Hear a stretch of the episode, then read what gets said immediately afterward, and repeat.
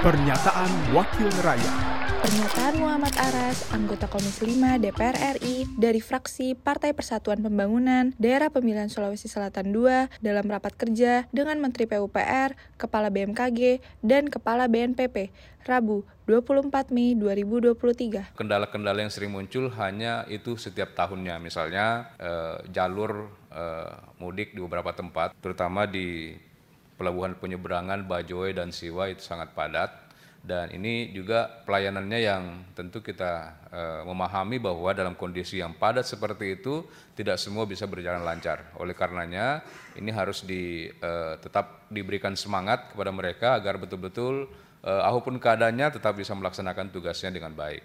Yang kedua adalah uh, area Mandai atau Bandara Sultan Hasanuddin sampai ke Maros ini kendala utamanya adalah karena memang e, pengguna jalan jauh lebih besar daripada kemampuan jalan itu sendiri. Bukan hanya saja pada saat Lebaran, tetapi hampir setiap saat, apalagi weekend. Ya, kami kalau ke Dapil pasti lewat di situ dan hampir e, setiap saat hari Sabtu dan Minggu macetnya luar biasa. Oleh karenanya, tentu dari teman-teman dari PUPR mohon dicariin solusi baik apakah jalan tol dibuatkan dari sana atau perlebar atau elevate seperti apa tentu kita serahkan kepada eh, teman-teman uh, PUPR.